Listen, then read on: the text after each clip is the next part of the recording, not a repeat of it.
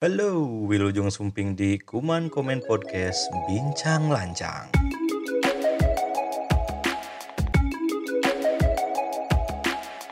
Ya, Wilujeng Sumping di Bincang Lancang.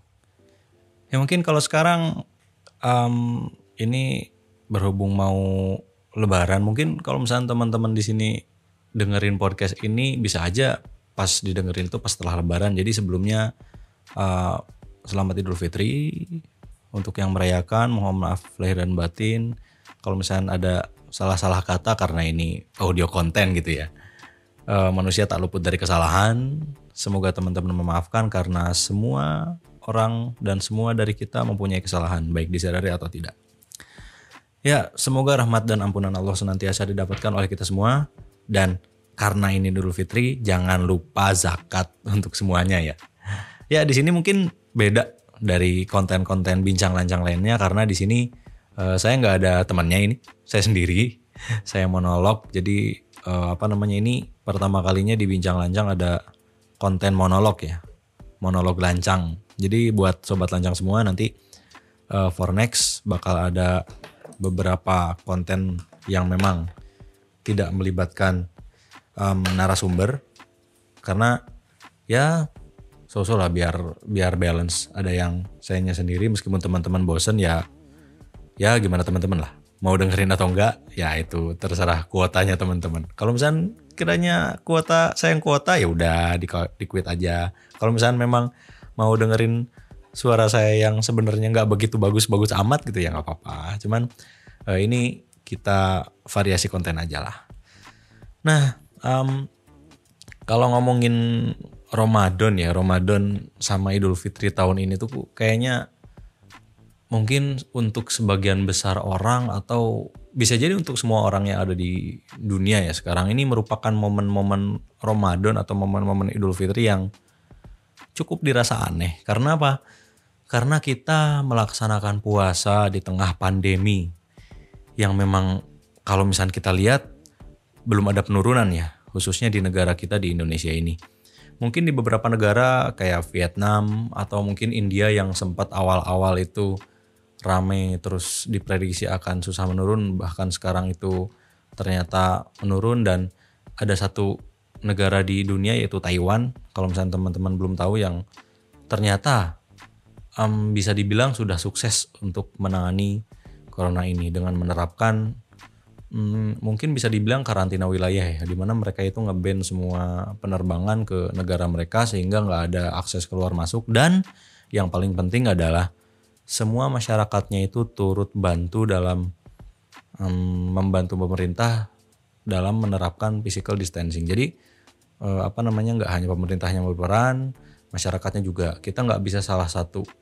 hanya berperan salah satu, satu pemerintahnya doang atau masyarakatnya doang dua-duanya harus berjalan seiringan. Jadi untuk yang masih setia uh, apa ya menjaga apa ya menjaga konsistensi dalam physical distancing dan tetap di rumah selama itu tidak ada urgensi untuk keluar teman-teman semua memang patut dicontoh dan pertahankan karena apa karena um, nanti di apa di bahasan selanjutnya kita bakal bahas sebenarnya ada nggak sih pengaruh positif di mana kita itu taat protokol kesehatan di saat pandemi kayak gini gitu. Seperti yang udah diketahui ya, kita sekarang berperang lawan pandemi. Pandemi yang um, bisa dibilang musuhnya aja nggak bisa kelihatan gitu loh sama kita. Musuh yang memang sangat kecil, yang memang kalau diukur itu beberapa nanometer aja kita pun nggak bisa lihat ada di diri kita ataupun enggak pun kita nggak ketahui karena covid ini salah satu kalau menurut saya salah satu virus yang sangat sophisticated ya. Karena apa? Karena baru kali ini gitu loh. Ada virus yang menurut saya itu benar-benar canggih gitu loh. Nularnya gampang meskipun itu meskipun itu droplet nggak airborne terus bisa nempel di mana aja bisa masuk dengan mudah dan ketika masuk pun kita masih ada kemungkinan kita itu tanpa gejala dan sembuh sendiri. Dan kita di saat kita tanpa gejala itu masih bisa menularkan ke orang lain. Ini benar-benar mungkin kalau misalkan dibandingkan sama beberapa ratus tahun lalu ada Black Death mungkin lebih mematikan Black Death bisa dibilang cuman kalau dari segi ketidakkasat mataan ini tuh sangat tidak bisa dilihat dan menularnya pun kita nggak bisa sadari bisa aja sekarang saya yang ini sedang ngobrol atau teman-teman yang sedang mendengar podcast ini tanpa disadari nih tanpa disadari teman-teman ternyata udah tertular nah maka dari itu teman-teman yang memang masih konsisten untuk melaksanakan physical distancing, pertahankan aja. Kalau misalnya nggak ada urgensi, nggak usah keluar aja.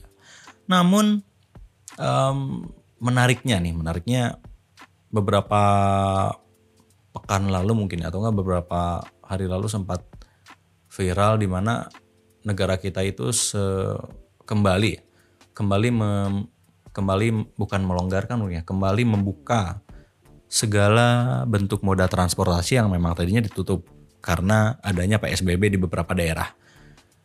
Ya, kalau misalkan lihat unggahan sosial media untuk kita yang memang senantiasa taat ya, taat physical distancing atau enggak dia itu di rumah aja kalau nggak ada urgensi, pasti nih, pasti saya saya yakin saya nggak sendiri. Pasti merasa terhianati, pasti merasa um, apa ya kesel sendiri gitu loh liatnya itu. Kenapa sih? Kenapa sih orang-orang ini pada egois? Mungkin mungkin untuk beberapa pihak mereka itu tidak bisa menghindari itu ya kalau misalnya dulu itu uh, ada ada dikisahkan ada orang yang memang dia itu udah kehilangan mata pencaharian nggak ada opsi lain selain pulang kampung oke kalau untuk itu saya saya tidak bisa komen karena uh, saya pun apa ya tidak bisa memaksa secara langsung bahwa mereka itu harus diam di situ cuman yang menarik dari meme-meme yang bermunculan terus unggahan sosial media trending-trending hashtag selain kita ketahui bersama bahwa pemerintah pun kita lihat uh, sedikit limpung dalam dalam penanganan pandemi ini di mana beberapa menteri dan pemerintah pusat serta pemerintah daerahnya itu kurang selaras. Itu kita lihat beberapa meme yang viral bahwa beberapa hari lalu itu di Bandara Soekarno Hatta ada penumpukan calon penumpang juga di beberapa mall yang kembali dibuka di daerah beberapa daerah khususnya di Jakarta kemarin tuh dia tuh di Ciledug kalau nggak salah. Itu itu ketika dibuka itu tuh langsung banyak yang yang nyerbu gitu loh. Kayak kayak apa ya?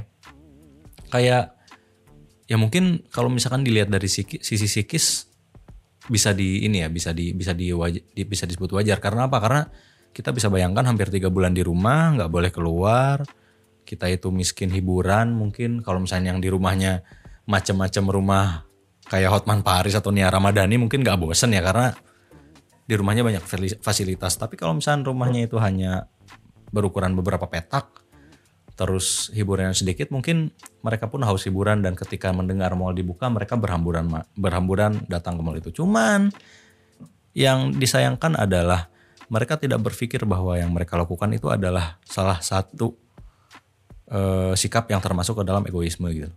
Karena apa? Karena mereka berjual di pusat perbelanjaan atau di mana pun yang memang mereka itu tidak urgent di situ, mengabaikan protokol kesehatan dan e, per hari ini saya membuat podcast ini ada berita nih baru bahwa e, ada kasir yang terindikasi COVID. Nah, coba ketika penuh gitu ada kasir terindikasi COVID, terus gak kelacak yang mana pelanggan yang dia tuh berinteraksi langsung gimana caranya melacak gitu loh.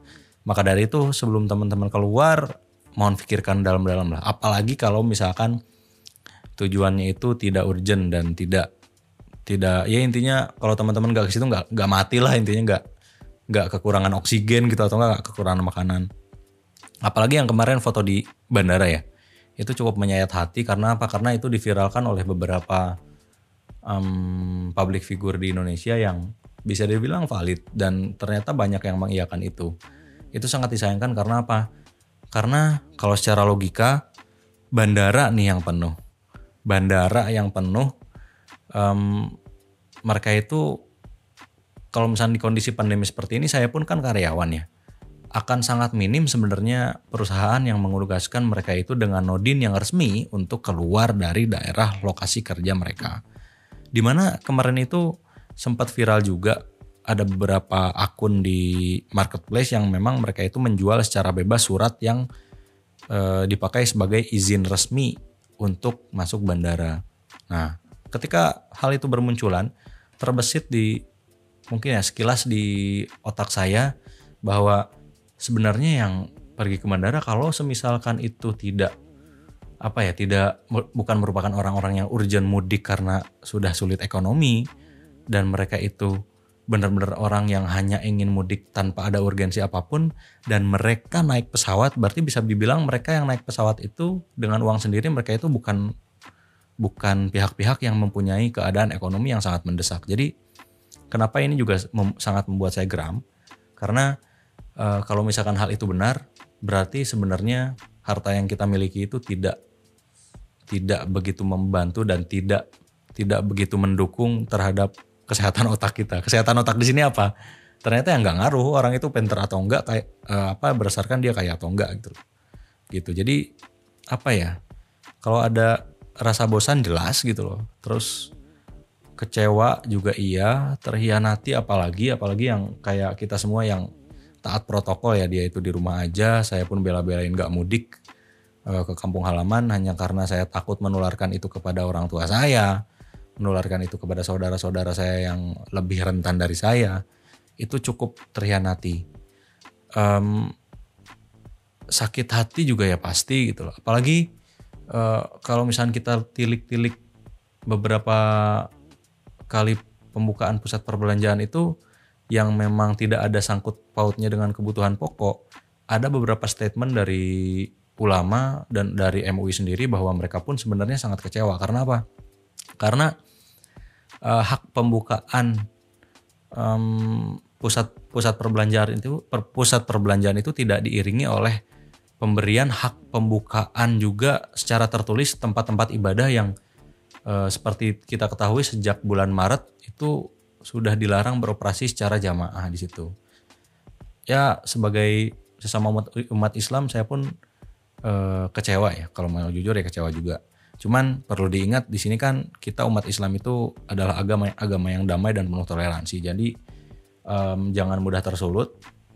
Kita harus tetap karena ini karena ini pandemi ini real ya, bukan bukan mengada-ngada karena pandemi ini real. Uh, jadi jangan jangan tersulut. Terus kita juga harus sangat-sangat hati-hati dalam menentukan langkah karena apa?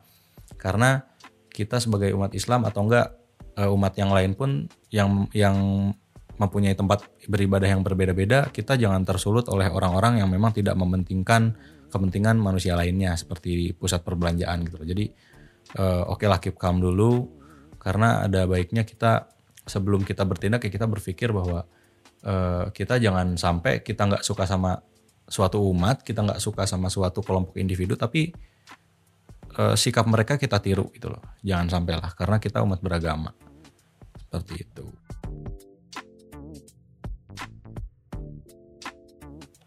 Nah, tapi di sini um, saya pengen ajak teman-teman untuk berpikir dalam sudut pandang yang lebih positif gitu ya.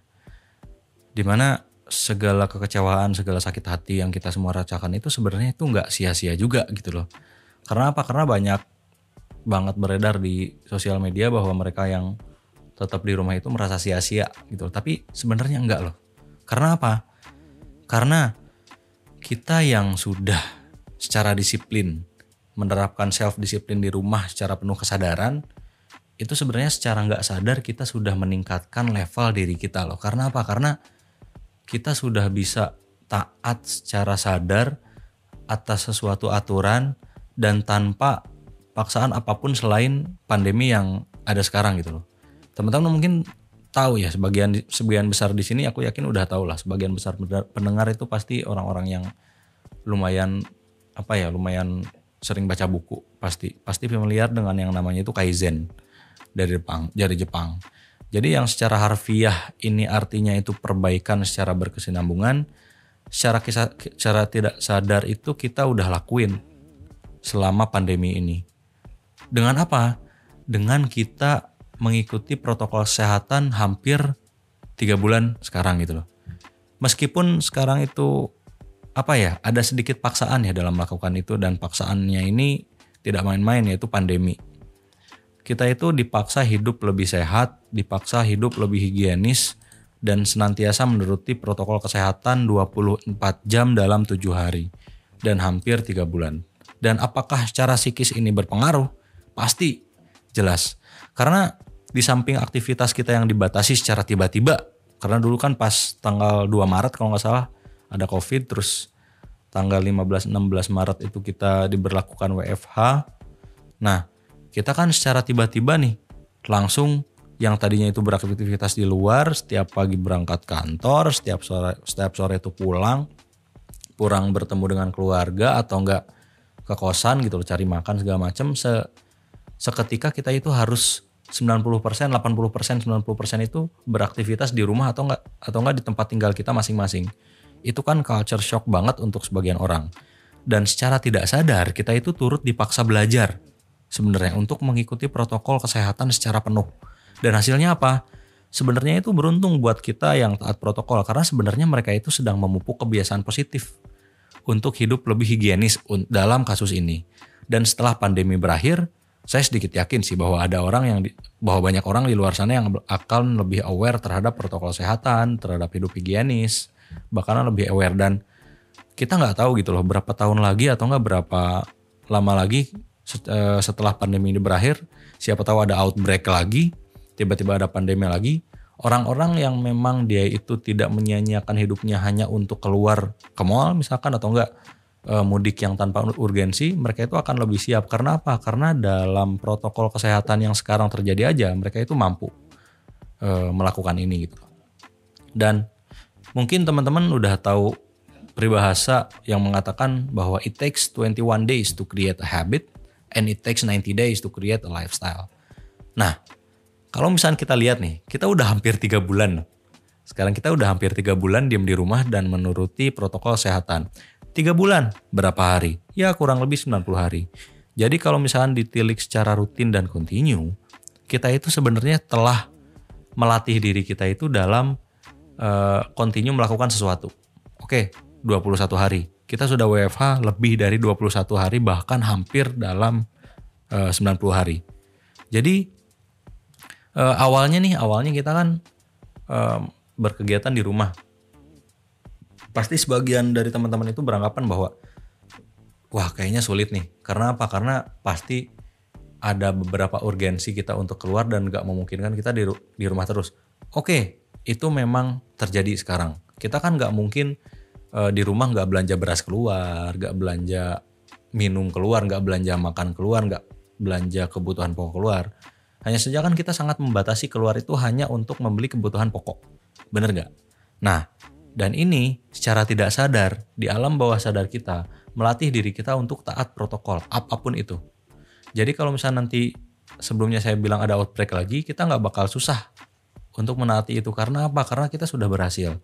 Nah, di sisi lain, eh, kalau misalnya kita tilik peribahasa yang tadi, kita sebenarnya bisa loh menerapkan itu dalam kehidupan kita secara keseluruhan. Karena apa? Karena kita udah pernah nih ngadapin pandemi 21 hari kita udah taat protokol, lebih bahkan sampai mau 90 hari. Kenapa enggak kita terapkan itu ke, ke kehidupan kita misalkan kita pengen badan kita bagus. Oke, kalau misalnya menilik peribahasa yang tadi, kita perlu 21 hari di mana kita itu terpaksa berolahraga. Oke, kita tanam ke dalam diri kita. Nah, kalau misalnya udah sampai 90 hari, itu akan jadi kebiasaan yang sangat sulit di uh, apa ya, sangat sulit dihilangkan. Motivasinya apa? Kalau misalnya next kita itu pengen melakukan sesuatu, misalkan bisnis atau enggak misalkan pekerjaan yang memang kita itu sangat sulit untuk mengerjakannya gitu ya. Kita pas kita bisa jadi motivasi karena apa? Karena pas pandemi ini aja kita bisa melakukannya gitu loh. Apalagi nggak pas pandemi, butuh alasan apa lagi kita untuk bisa melakukan itu. Nah, secara nggak sadar kita itu udah menaikkan level diri kita. Jadi eh, apa namanya? Kita nggak harus menaikkan level secara eh, apa ya? Secara mandiri. Karena apa? Karena kita sudah secara nggak sadar menaikkan level diri kita di pandemi ini. So, untuk teman-teman yang merasa sia-sia, um, apa ya? kita take positifnya aja deh. Karena apa? Karena pandemi ini kan nggak bisa di reload, nggak bisa dibalik. Kita misalkan balik ke yang beberapa bulan lalu terus ke sebelum pandemi kita ingetin pemerintah bahwa nanti bakal ada pandemi pandemi itu nggak mungkin juga gitu kan jadi ambil positifnya aja karena apa? Karena sebenarnya apa pun yang kita lakukan itu nggak ada yang sia-sia dan banyak loh hikmahnya itu.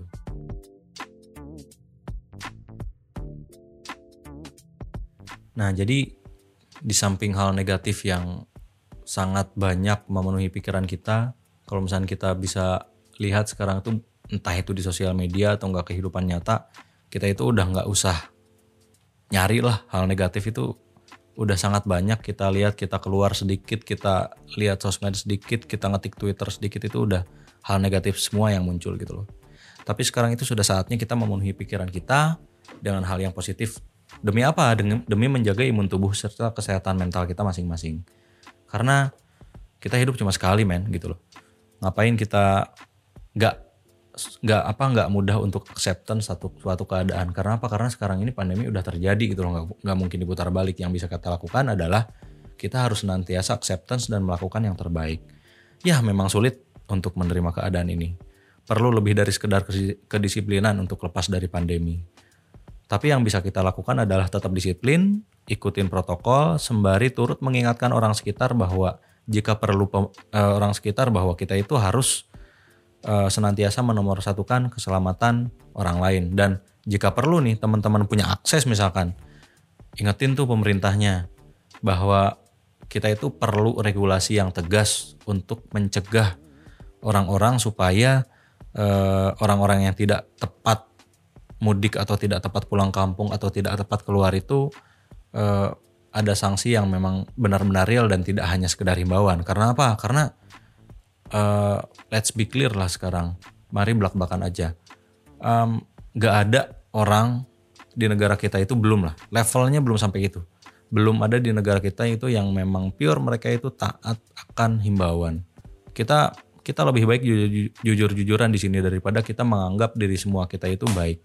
Karena nggak baik juga sih buat kita kalau misalnya memang regulasinya masih pelin-pelan, gimana bisa kita pandemi itu kita menurun secara cepat gitu loh. Karena meskipun apa ya bullshit lah kalau misalnya teman-teman atau enggak banyak yang bilang bahwa uh, COVID ini mortality rate-nya itu cuma satu atau dua persen. Men, satu aja itu nyawa cuy.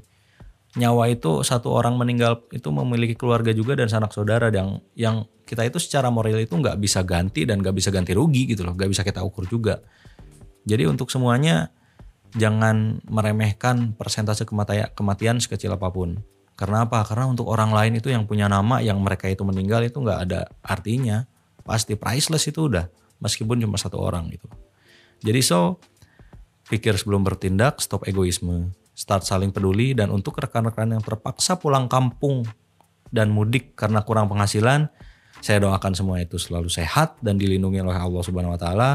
Namun untuk rekan-rekan yang mudik hanya hanya karena nafsu rindu tanpa urgensi, coba kalian pikir ulang dan renungi apa yang telah kalian lakukan untuk masyarakat sekitar. Karena apa? Karena teman-teman nggak tahu apa yang teman-teman bawa ke kampung teman-teman. Saya harap kalian semua sehat juga dan dapat kesempatan lebih untuk berubah lebih baik. Dan ada satu pesan lagi. Um, untuk para influencer di luar sana untuk para apa ya di sosial media lah yang pengikutnya itu banyak stop act like a stupid people. Jadi teman-teman itu gak hanya act stupid itu gak hanya untuk teman-teman tapi untuk followersnya teman-teman. Kalau misalnya teman-teman itu tidak bermaksud untuk buruk di situ maka jangan lakukan. Jangan lakukan semua hanya lantas untuk konten. Karena apa? Karena follower teman-teman itu umurnya beragam, secara psikis itu berbeda-beda, akan ada saja mungkin satu atau dua persen yang mengikuti sikapnya teman-teman tanpa berpikir dua atau tiga kali lebih panjang. So, salam, salam sehat, semoga pandemi cepat berakhir, selamat lebaran, semoga ibadah Ramadannya itu diterima oleh Allah Subhanahu wa taala.